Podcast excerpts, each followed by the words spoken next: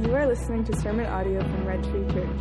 For more information about our church or to find more sermon audio, visit redtreechurch.com.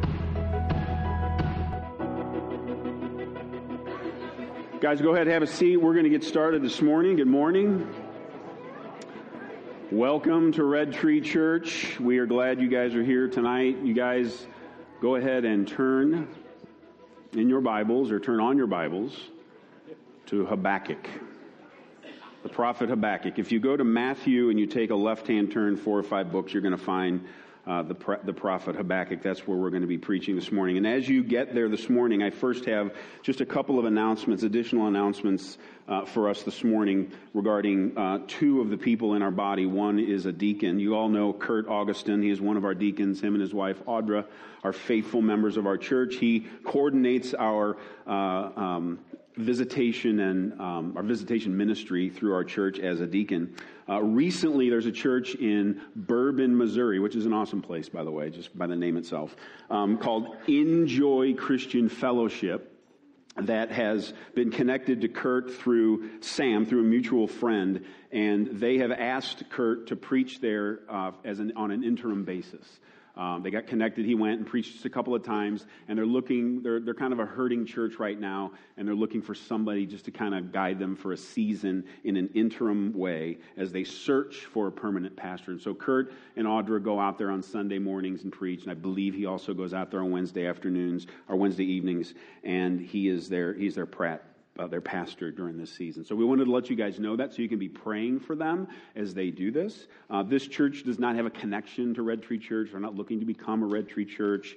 Um, they, they're, they're in a, a different, uh, I think they're in this, I don't even know what denomination they are for, for certain, to be honest with you, but, um, but they're a hurting church, and it's our privilege to serve them. We are for the gospel. And whether that gospel is here or in Mumbai or in South County or mid cities in Maplewood or in Bourbon, Missouri, we are for the gospel. And so we are for churches that are gospel centered churches. And this is an opportunity for us to send our best for a season.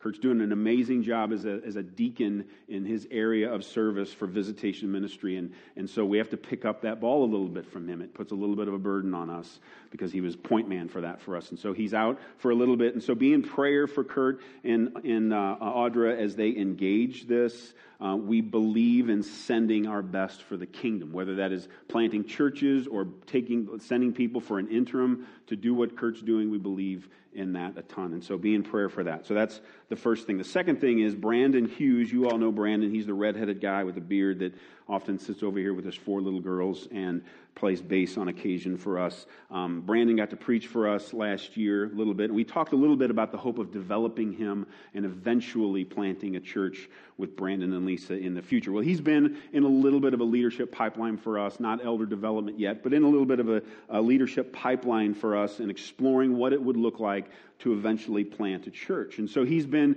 networking with other organizations like the North American Mission Board uh, as they, they have processes to develop and vet men for church planting. And one of the things they like to see is they like to see these men engaged in staff ministry, to be on staff at a church. And of course, we don't have the funds to hire him full time, but we do have needs in our church that fit Brandon's gifting as well as Lisa's gifting. And so Brandon is going to be in a season of fundraising to dedicate part of his ministry, part of his, part of his week to some specific areas of our church. One of those is our student community ministry, so our student small group, if you want, a youth group, we call it student, student community, is one. And the other is a young adult ministry, so college age and a little beyond. Uh, he and Lisa are going to develop that ministry um, well, they really already have. The announcement's a little bit later than we had wanted it to be. They've already engaged in this. So he's currently fundraising to that end. This isn't a fundraising announcement. This is just, just to let you know what's going on. Many of you already know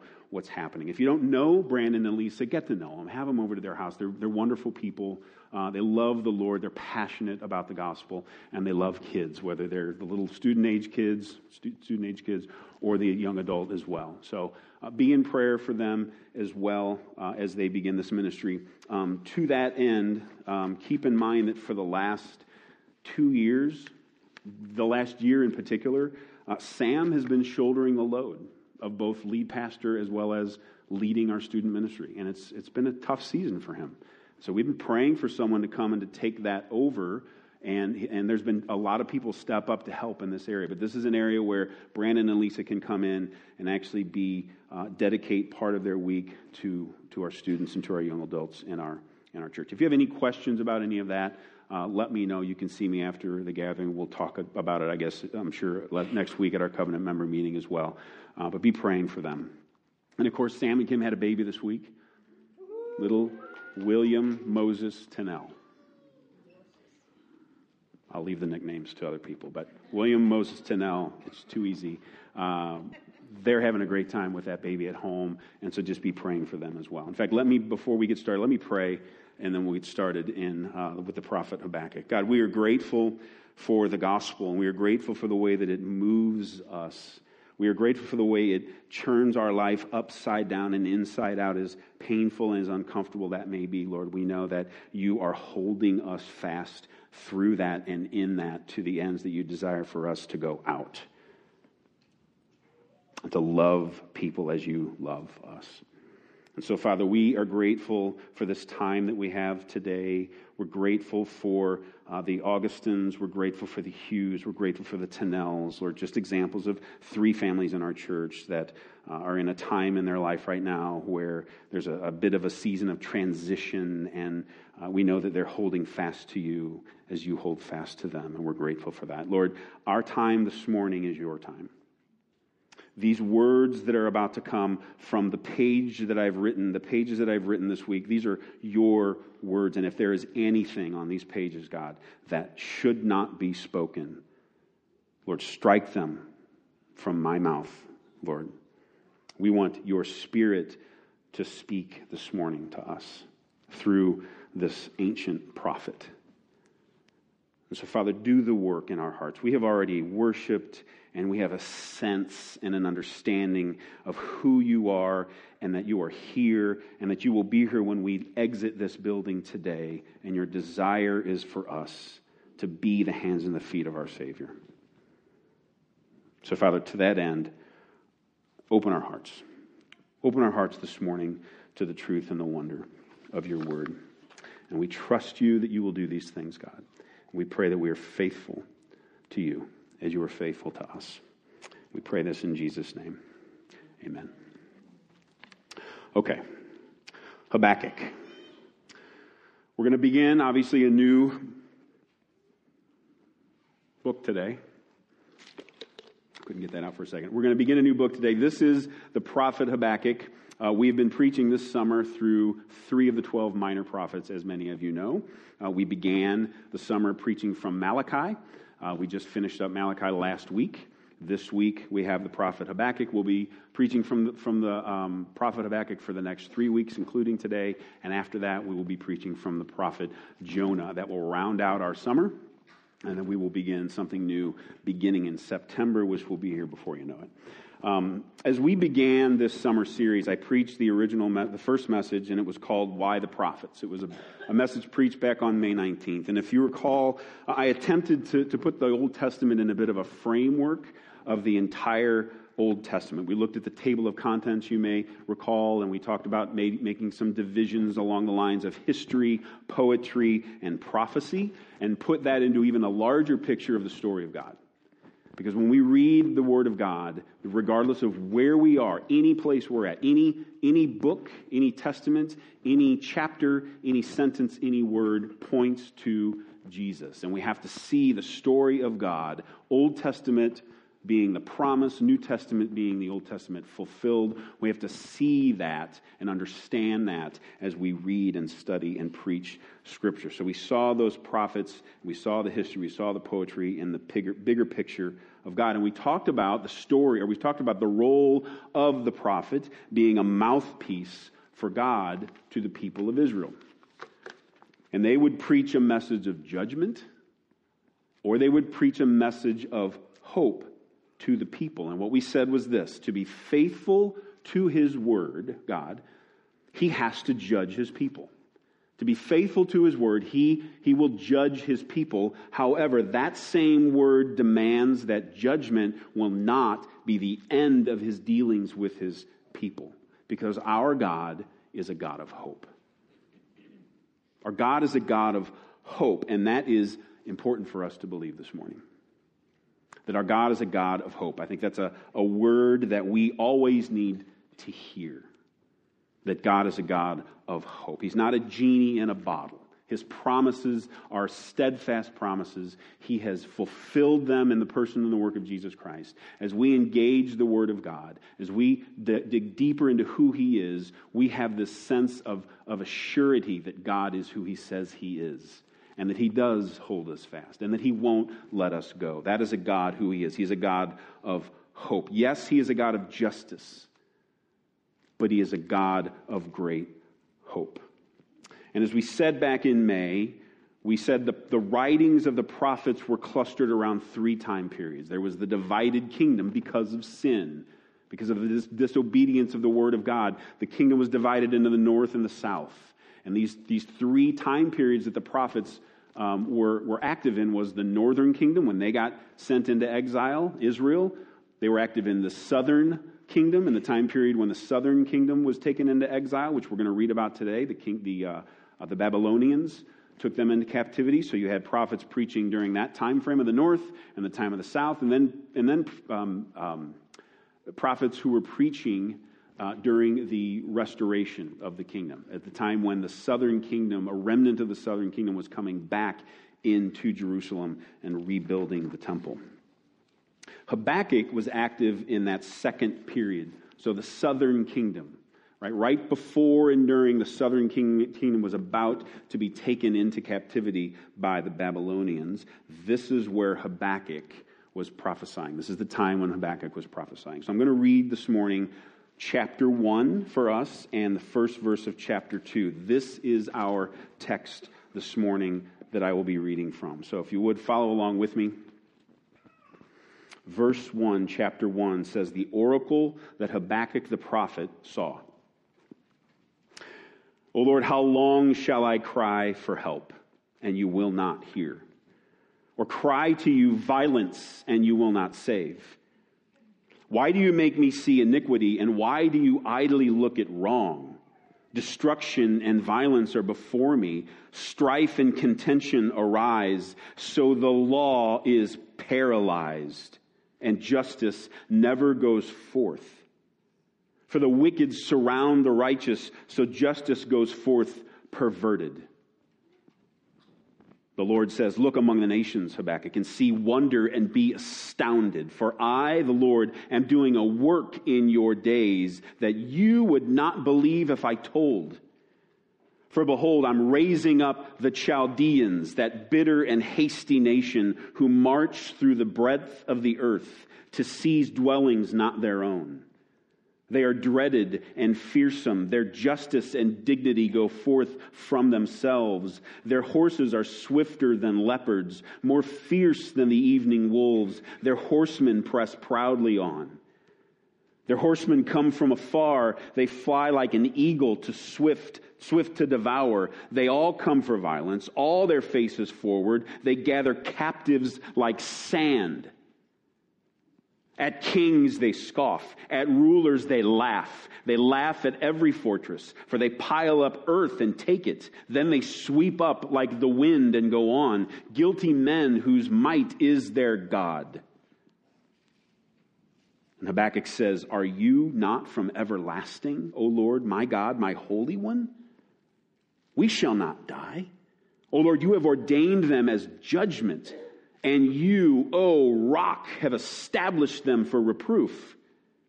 You who are pure of purer eyes than to see evil and cannot look at wrong, why do you idly look at traitors and remain silent when the wicked swallows up the man more righteous than he?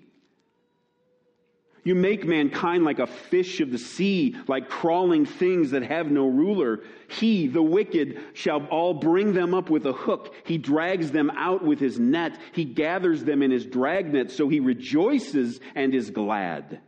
Therefore, he sacrifices to his net and he makes offerings to his dragnet. For by them he lives in luxury and his food is rich. Is he then to keep on emptying his net and mercilessly killing nations forever? Chapter 2, verse 1. the prophet says, I will take my stand at my watchpost and station myself on the tower and look out to see what he what God will say to me and what I will and what I will answer concerning my complaint and this is the word of the Lord There's a lot of tension in that chapter there's a lot of consternation in that chapter what we need to first see here is that Habakkuk is is having a dialogue with God right you probably have headings in your Bible that tell you what's going on. He's having a conversation with God. It's actually a vision that God gave Habakkuk about having a dialogue between God and Habakkuk. In chapter 1, what we read was at first a complaint from Habakkuk to God. And then God answers Habakkuk. And then Habakkuk issues yet another complaint. And that's all in chapter 1, and that's that's today's message. That's what today's message will be centered around. Next week, chapter 2 is all about God responding to Habakkuk's second complaint. And then chapter 3, which will be the third message from Habakkuk, is essentially a psalm or a prayer in the form of a psalm from the uh, by the prophet Habakkuk.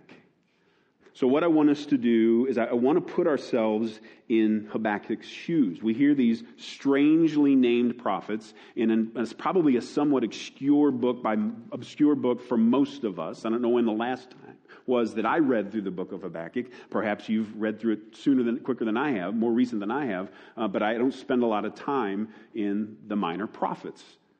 But we should we should. You guys are familiar with the idea that there were good kings and bad kings, right?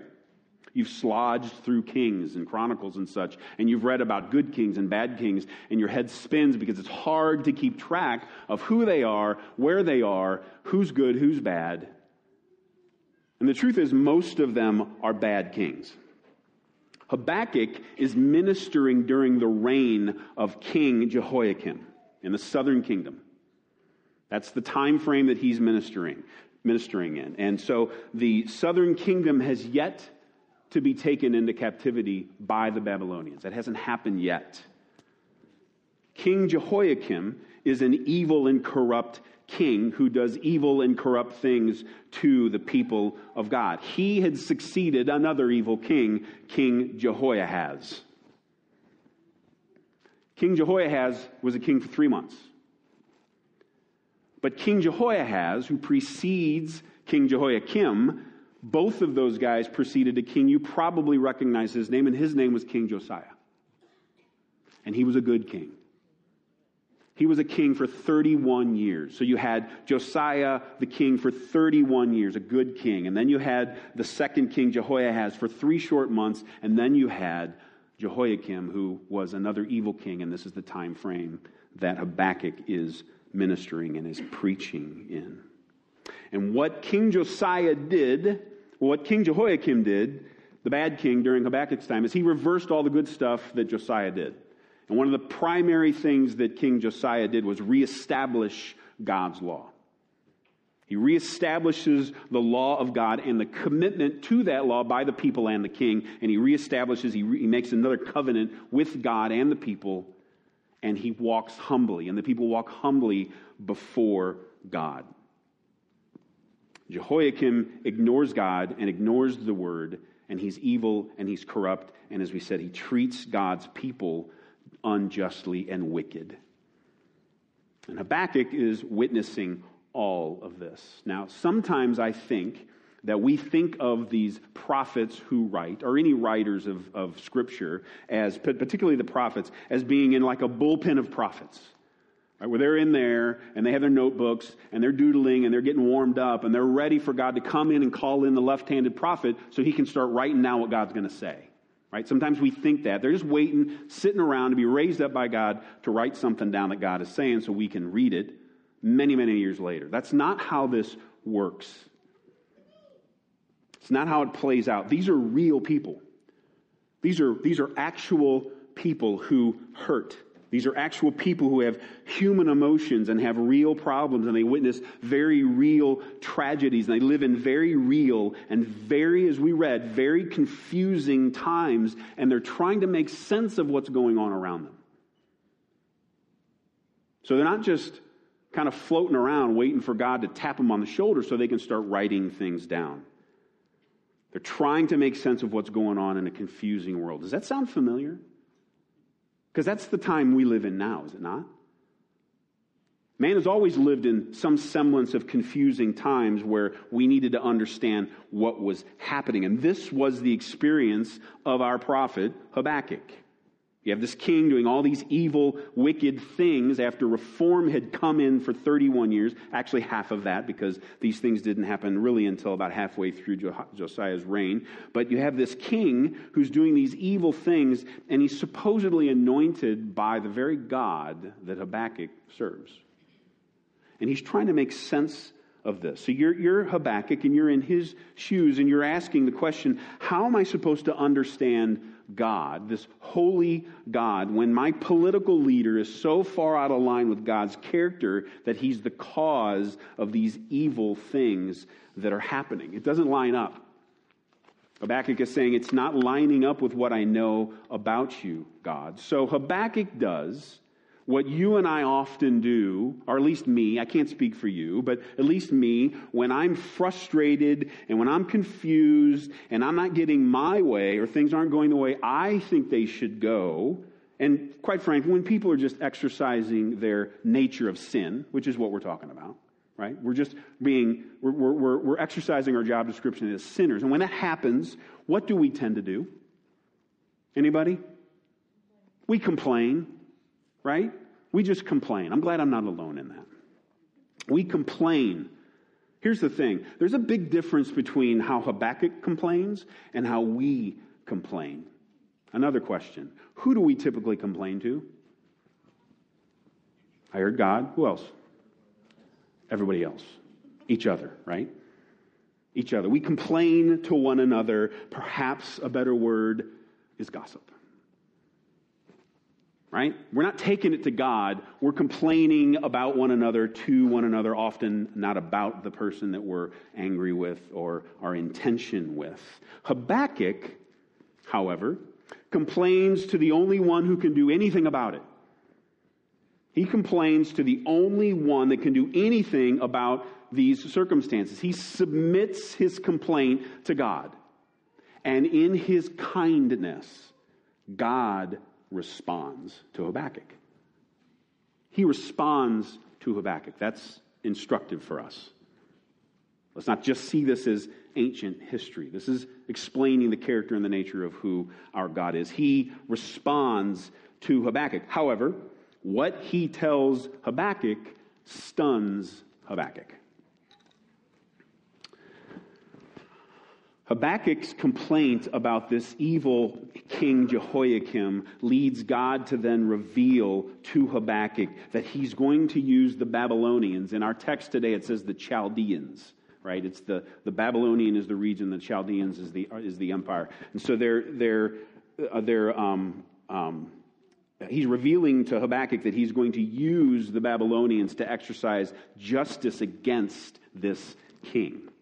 Now, we have to keep in mind that the, the Babylonian Empire, the Chaldeans, is in process of taking down the Assyrian Empire. The Assyrian Empire took over the northern kingdom, and it's starting to wane and the people, the 10 tribes, Sam said it last week, the 10 tribes of the northern kingdom are being dispersed, never to be heard from again. And the Babylonians are overtaking that northern kingdom, and they're getting bigger and badder and getting more wicked and doing more evil things. And Habakkuk knows what's in store for the king will also include the fate of the people as well. He sees what's happening. And then he hears even more bad news. So he knows where all of this is headed. And so he says to God, in the form of his second complaint, he says, Your answer is to dethroning this bad king, God, is to raise up an even more evil empire and do even more evil things to your people. Is that, is that right?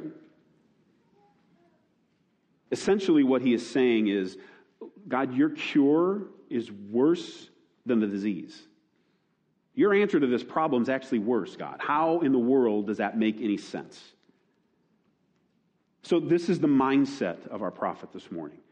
It's a, it's a mindset of, of, of, of not understanding who God is and being confused. At least that's how he begins this story a mindset of confusion, a heart of confusion. I don't think Habakkuk's whining here.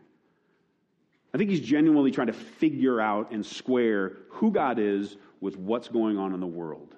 Does that sound familiar? Yeah, we're all there. We're all there.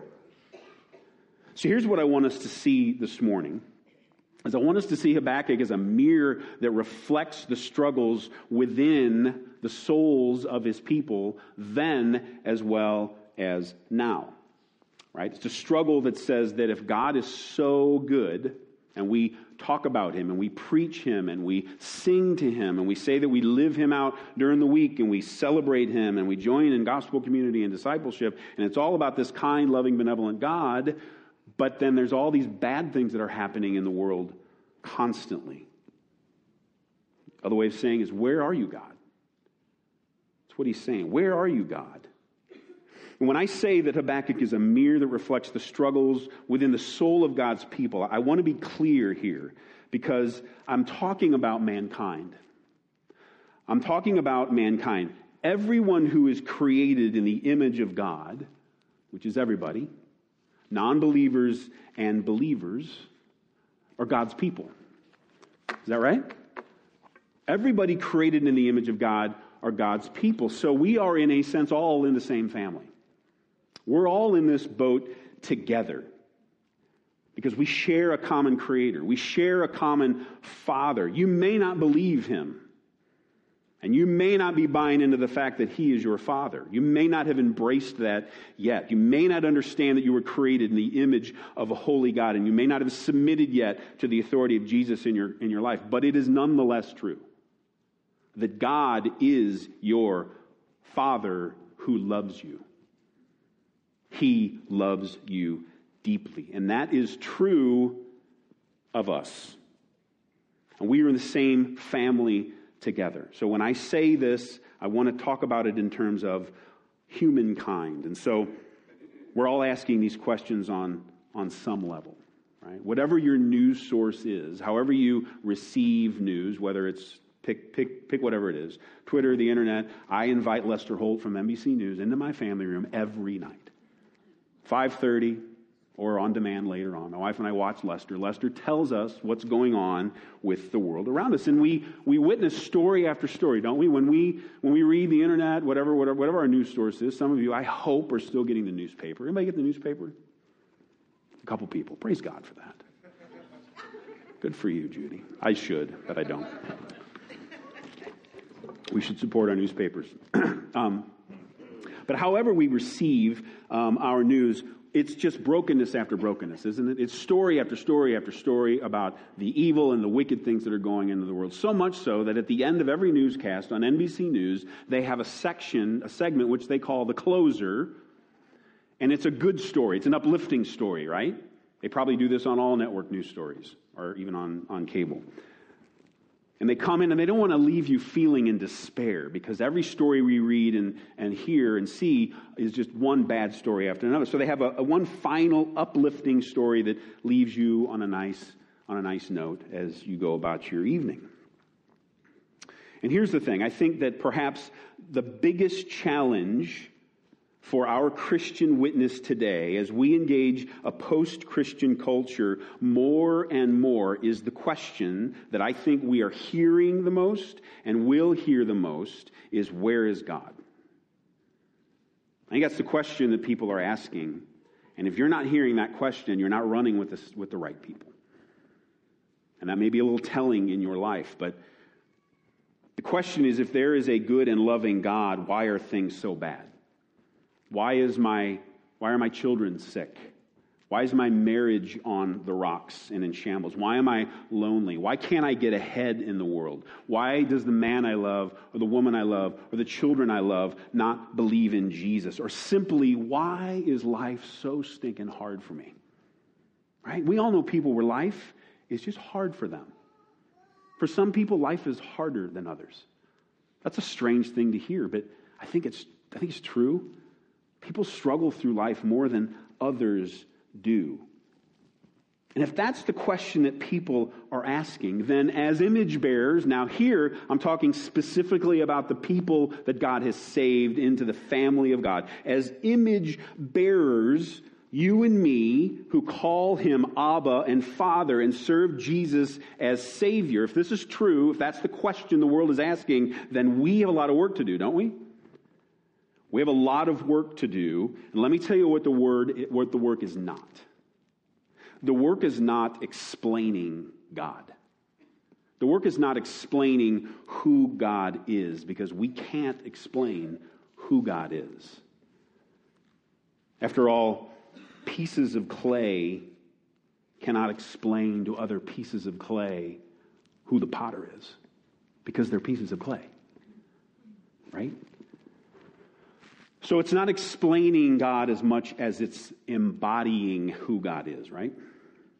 It's embodying who God is to the world around us in the person and the work of Jesus Christ in our everyday lives. Now, don't hear me say this.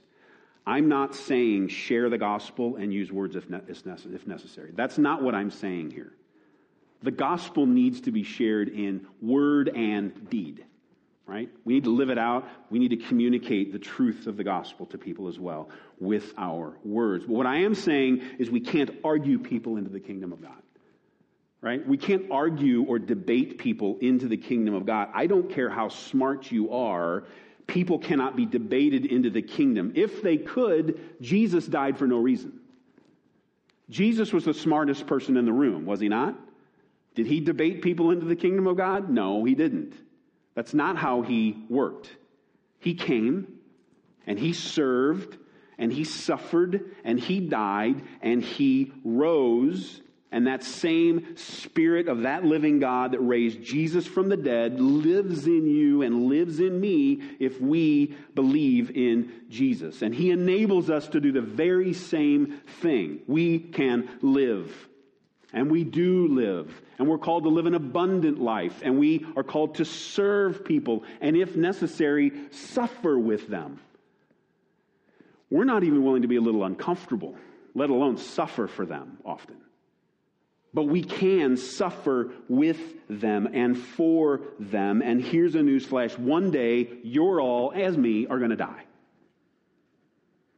And the moment we die, we will never be more alive than in our life, right? The moment we die, we will be more alive then than we ever have been. And we look forward to that day. But in this passage this morning, we have Habakkuk crying out to God in the midst of all of this Lord, where are you? Where are you, Lord? And one of the points I believe that is being made this morning by Habakkuk the prophet is found in verse 4, where he says, The law is paralyzed, and justice never goes forth. And that's where I want to land today, primarily. Good King Josiah's reform were all undone by King Jehoiakim. There's no justice. The king pays no attention to the righteousness of God. He's supposed to be serving. It's a lawless land and lawless times, and there's no boundaries. We all probably know what it's like to live without boundaries. Doesn't typically go very well for us when we don't have boundaries. All I have to do is look back is when I went to college. It was before I was saved and I had no boundaries and life was not good for me. And it wasn't life's fault, it was my fault and how I engaged it. But the law is paralyzed and justice never goes forth. And I think it's important for us to sit with this a little bit this morning and not brush by this as a historical fact, something that, okay, yeah, we read about in this obscure minor prophet called Habakkuk or, Habakkuk or however you want to pronounce it. Both are probably wrong. It's not that, but it's also not that we're looking at, at and drawing instant parallels to the politics of our day and the chaos that ensues when we don't abide by laws. We can go to one of those two opposites. We can go to today and look at politics and, and politicians not following laws and what's happening and grumble about that, or we can just look back at ancient history and say, yeah, uh, we can do one of those two things. Here's what I think we need to do this morning is we need to make this more personal. Let me position it this way. What's another name for, for, for the law? When we're talking about God's, God's word, what's a name, another name for the law? I just tipped you. It's the word, right? We talk about God's word, we're talking about the word. Um, I've been spending some time in my reading of Scripture. I'm up to Psalm 119. And I've been slowly reading through Psalm 119. Anybody else do that? Psalm 119 is a long psalm. It's 176 verses divided into 22 sections, eight verses each section. I don't do math that fast, I had to write it down. So it's in a nice bite sized chunk, eight verses per day. You can read it, you can meditate on it, you can pray through it, you can journal through it. I commend it to you. What's striking about Psalm 119 and why it is so life giving is because it's all about the Word of God. Psalm 119 is the inspired Word of God describing the inspired Word of God. It's the ultimate, the Bible comments on itself. That's what Psalm 19 is about. If you have not spent time in Psalm 119, you need to be doing that. And there's all but a handful, literally five or six verses of the 176 verses in Psalm 119. Only a couple of them do not refer in every verse to the Word of God in some way, shape, or form, using one of the following words. Word is one of them, as you may imagine. Promise, rules, statutes, decrees, commands, precepts, and laws. Those are all descriptors of the Word of God in Psalm 119. They're all interchangeable as they describe the Word of God. They all mean the same thing, but each word has a bit of a nuance to it as far as what it teaches us about the Word of God. My personal favorite so far, as I have found, is the word precept. It's this idea that the Word of God applies to the minutiae of our everyday lives. Right? So, see what we're doing? We're coming down from these big questions about who God is and why He's not working. And we're going to get to that answer. But we have to bring this thing down very, very fine into our lives because we are, we are, um, uh, we want to, to think about these big things that, that, that are happening in the world, and we should. And we should ask God, but we need to talk about how this is impacting ourselves. This is what we call at Red Tree and always have called is gospel centeredness, not, of course, original to us. But Psalm 119, 15, for instance, says, I will meditate on your precepts and, listen to this, fix my eyes on your ways. Minutia, small things in our life, a light to our path, right? A lamp to our, our path is the word of God. Fix our eyes on the ways of God. Psalm 119.93, I will never forget your precepts, for by them you have given me life. You have given me life. Every morning, before I engage the Word of God, this is something I learned years and years ago. I pray Psalm 119, 36, 37, and I ask God to incline my heart to His testimonies and not to selfish gain. It says, Turn my eyes from looking at worthless things, God, and give me life in your ways. Because, folks, life is only found in the ways of God. It's not found anywhere else. We search for it everywhere else, and people that we know that don't know God and do know God, but particularly those who don't, are filling up their hearts with things that cannot possibly give them life, even though they think that they do, and they don't. Life is only found in the ways of God, specifically in the person and the work of Jesus Christ. And it's the very thing the people in Habakkuk's day had forgotten. It wasn't just that they had a bad king, right? It wasn't just that they had a bad leader. They had forsaken the word of God as the people. That's why they were in this divided mess that they were in. The law was paralyzed. They were numb to the law. What happens? None of you have probably been paralyzed before. Perhaps you have temporarily. I'm not sure. But what happens when your when your leg goes numb? You Can't feel it, right? You, there's no feeling in that leg, in that foot, in that arm, whatever it is.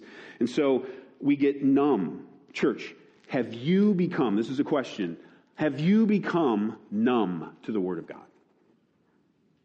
That's a question I want you to wrestle with this morning. Have you become numb to the Word of God? There are two things, I think, to look for in your life that are indicators that you have become numb to the Word of God. Two results, if you will. One is that if the Word of God has become numb in our life and is paral- in our lives and is paralyzed, we will live a listless, apathetic, self-centered life.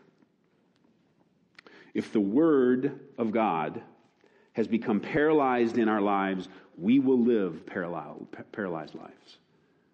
We will walk through the world numb. The number one spiritual discipline. So we think about spiritual disciplines like prayer and fasting and worship and serving and learning and whatnot. When the number one spiritual discipline for spiritual growth is what? Reading the Word of God. We don't need a study to tell us that, although they did studies to tell us that, but that just makes sense.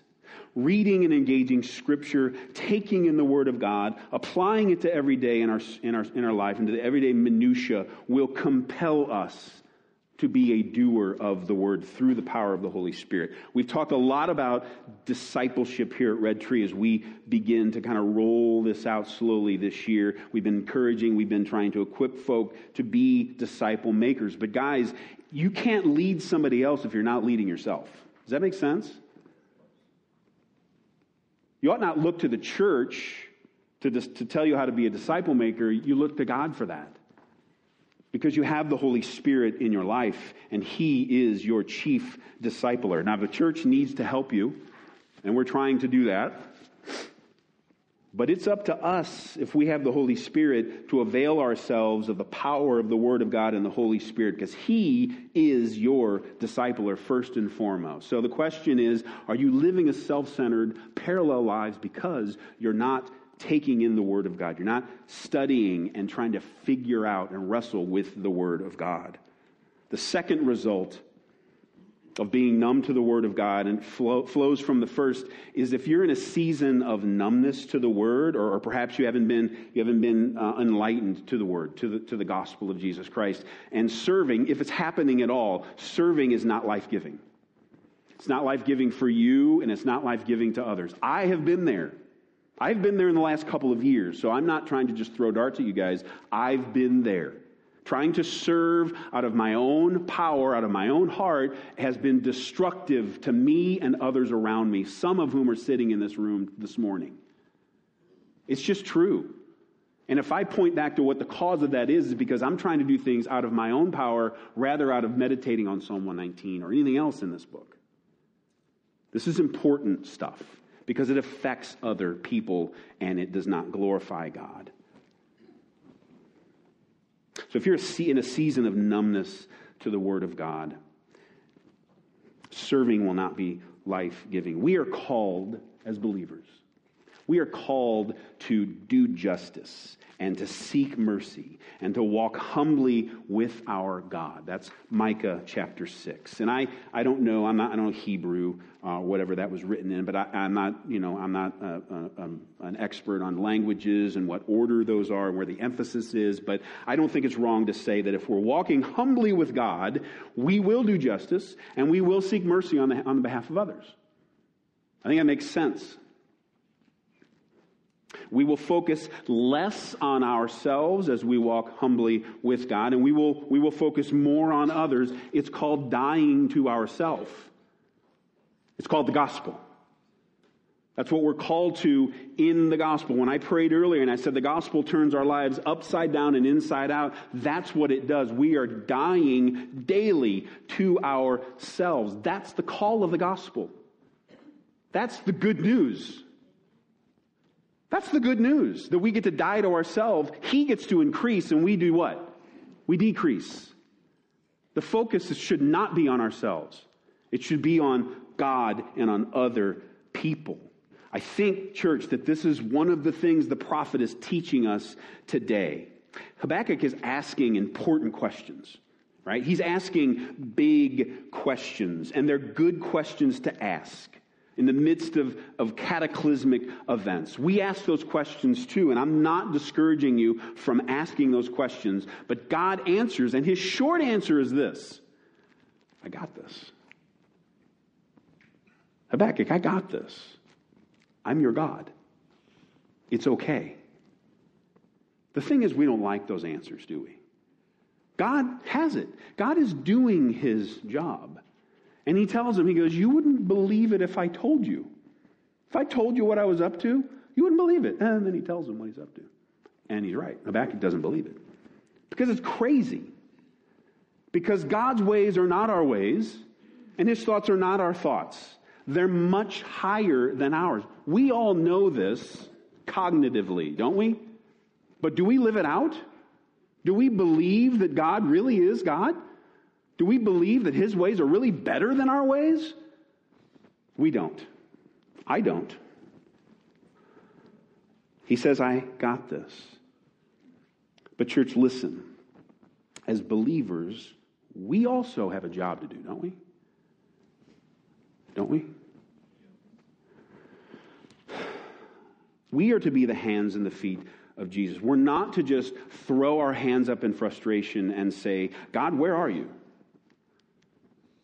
Now, again, I'm not discouraging us from doing that because God's big enough. He can handle this.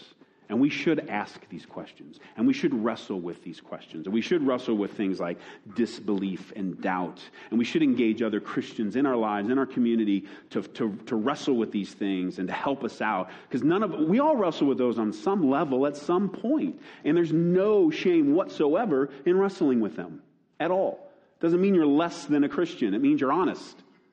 Means you're living a life of vulnerability and transparency, the very thing we foster and we try to foster in our gospel communities. But can I be, can I be honest with you guys this morning? Will you give me permission to be quite frank with you this morning? Can I do that? I think that when we ask God these big questions and we say, God, where are you? Even those are good questions. I think God's saying, where are you? Where are you in all this? We're real good at asking these questions of God.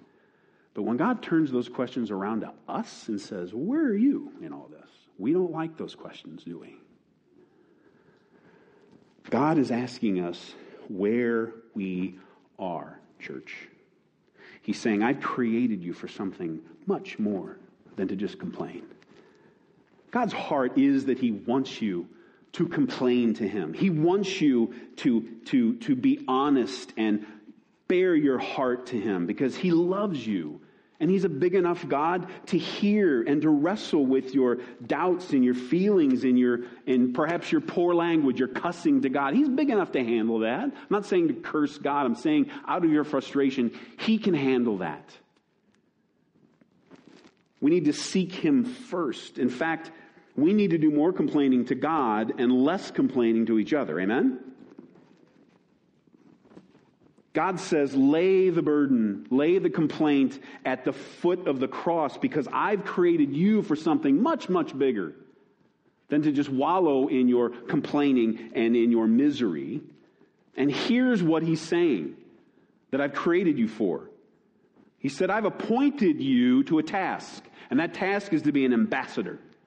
A task is to be a minister of reconciliation. That task is that I, the living God of the universe who created everything, desires to make my appeal through you and through me. Do you believe that, church? That's what God wants to do for us. He wants to make His appeal through us. This is amazing stuff. Therefore, if anyone is in Christ, he is a new creation. Praise the Lord. The old has passed away. Behold, the new has come. All this is from God, who through Christ reconciled us to himself and gave us the ministry of reconciliation. That is, in Christ, God was reconciling the world to himself, not counting their trespasses against them and entrusting to us you and me, believers, the message of reconciliation. Therefore, you and I are ambassadors for Christ, God making his appeal through us. We implore you, Paul says, on behalf of Christ, be reconciled to God. Be reconciled to God. Did you hear this? God wants to make his appeal through us, church. He desperately, that's probably the wrong word. He wants to make his appeal through us. Maybe that is the right word. I'm not quite sure about that because God has this, but he has invited us into this process of making this amazing, cataclysmic, saving appeal to people. Is this a truth you're currently numb to? Because if it is, there's a problem. If you're numb to that truth in your life, there's a problem. I'm going to leave the response up to you because I can't fix that. Just like I can't fix it in my own heart, I have to seek the living God to change my heart.